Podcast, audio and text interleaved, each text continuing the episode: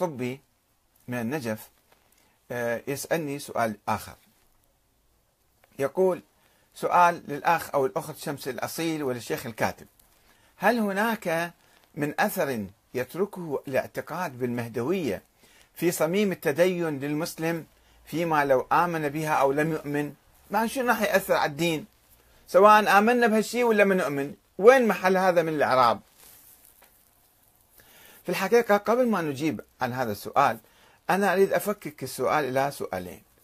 يعني موضوع عندنا موضوع الإمام وحصر الإمامة في هذا الإمام المعصوم المعين من قبل الله وعدم جواز إقامة أي حكم وأي دولة وأي سياسة إلا بقيادة الإمام المعصوم. هذه مسألة اللي هي من بحث الإمامة. والمسألة الثانية هي المهدوية أن هذا هو المهدي أو أو مو المهدي. يعني هذه هذه مسألة أخرى مسألتين منفصلتان. مسألتان منفصلتان ولم يمتزجا مع بعض إلا بعد عشرات السنين أو مئات السنين. في البداية كان الحديث أنه من هو الإمام بعد الحسن العسكري؟ إذا كنا نؤمن بنظرية الإمامة الإلهية وأن الله يجب أن يعين أئمة إنه فأين هو الإمام؟ والإمام العسكري غاب وما عنده أولاد. توفى يعني وما عنده أولاد. فافترضوا وجود ولد له. ثم قالوا أنه هو المهدي. بعدين فسنجي على شنو الأثر؟ سواء قلنا طبعا ما راح يأثر بالدين.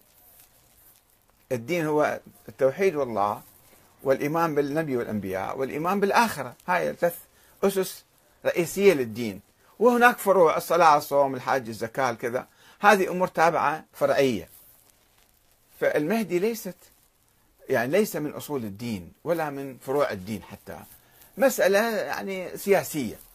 مسألة سياسية أو فكرية آه، البعض دخلها بالدين وسوى لها أحاديث وسوى لها كذا وجعلها جزء من الدين واللي يؤمن بالمهدي هذا يصير كافر أو من أنكر واحدا منا فقد أنكرنا جميعا هذه أشياء مختلقة بعدين.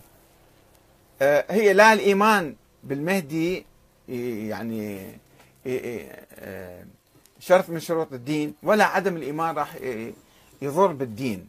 الدين حطوه على صفحة. إنما نتحدث عن هاي الفكرة. هاي الفكرة هي فكرة سياسية كانت. عند الشيعة الإمامية يعتقدون أن الإمامة أيضا مسألة دينية وأن هذا الغائب المفترض هي أيضا مسألة دينية وسووا لها أحاديث وسووا لها روايات وقصص وكذا دخلوها بالدين. وإلا هي مو من الدين. فالآن ما هو الضرر إذا إحنا آمنا بهذا الإنسان بوجود هذا الإنسان؟ هناك ثلاثة أربعة آه، أمور آه، يعني آثار سلبية على مسألة الإيمان بوجود هذا الإنسان المفترض الوهمي طبعا. فأقول له نعم يا أخ حيدر صبي نعم هناك ثلاثة آثار أو أربعة آثار سلبية تركها الإيمان بولادة ووجود ابن للإمام العسكري. شوفوا أنا ما أتحدث عن موضوع المهدي أتحدث عن وجود إنسان ولد للحسن العسكري. الأول هو وقوع الشيعة في الغيبة مو الإمام غاب الشيعة غابوا ألف سنة. الغيبة عن الحياة السياسية وتحريم العمل السياسي وإقامة الدولة خلال ألف عام من اعتناق هذه النظرية. وذلك لاشتراط المتكلمين والفقهاء العصمة والنص والسلالة العلوية في الإمام أي في الرئيس. يعني إحنا ما يمكن نسوي ثورة ولا حكومة ولا دولة إلا يجينا هذا الإمام المثالي المعصوم المعين من قبل الله. هذا ظلنا يعني إحنا عايشين منعزلين على هامش الحياة وغايبين عن مسرح السياسة. لأنه نؤمن بفد واحد ما إجا. صار لنا ألف سنة 1200 سنة انتظر وما إجا. فهذا الأثر الأول اللي دمر الشيعة عبر التاريخ. آه الأثر السلبي الثاني القول بنيابة الفقهاء. القول بنيابة الفقهاء العامة عن الإمام المهدي الغائب هاي فرضية أخرى افترضوها بعض العلماء وطوروها عبر مئات السنين إلى أن وصلوا أن هذا المرجع نائب الإمام. صار عنده حالة قدسية. صار عنده حالة يعني هذا حكم حكم شرعي. يقولون حاكم الشرع. يعني هذا هو يتكلم باسم الشرع. آه نيابة الفقهاء عن الإمام المهدي المفترضة العامة ووصولا إلى قولهم بولاية الفقيه أنه هو اللي حق الحكم الفقيه. وبالرغم من إيجابية هذا القول نسبيا هذا القول الذي حررهم من حالة الانتظار السلبي للإمام المهدي المنتظر إلا أنه كان ينطوي على خطر كبير يتمثل في إقامة الدكتاتورية الدينية واحتكار الشرعية الدينية في المراجع والفقهاء. وهذا شيء لم ينزل به الله من سلطان. هذا في الشيء الناس مخترعيه. الفقيه المرجع ما له سلطة دينية على الناس ولا تجب طاعته إنما نستشيره في بعض المسائل فقط. فما عنده ولاية من الله. وهو مفروض من الله مثل الإمام صار. بعض الناس يعتقدون هكذا. أنه أنا إذا قلت لك امشي امشي. قلت لك أوقف أوقف. قلت لك قوم قوم. اقعد اقعد. كما يقول سيد محمد الصدر رحمة الله عليه. لازم تسمعون كلام المرجعية. من هي المرجعية؟ المرجعية مو من الله. ناس إنسان عادي أنت. فهذا يولد دكتاتورية دينية.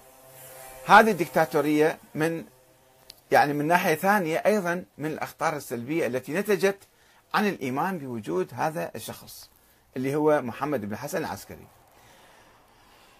الأثر السلبي الثالث تجميد الدين.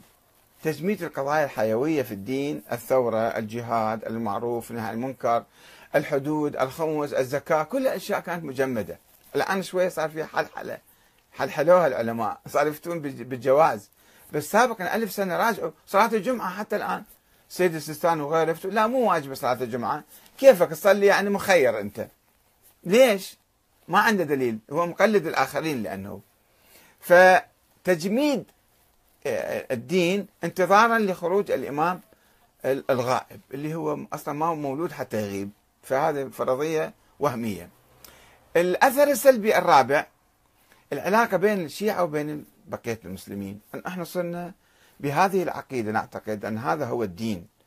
وصرنا شيعة وصرنا اثنا عشرية وصرنا إمامية وبالتالي اختلفنا عن بقية المسلمين وقامت تحدث وصارت قصص بعدين تولدت قصص كثيرة على هامش هاي النظريات قصص وأساطير وطقوس وكذا.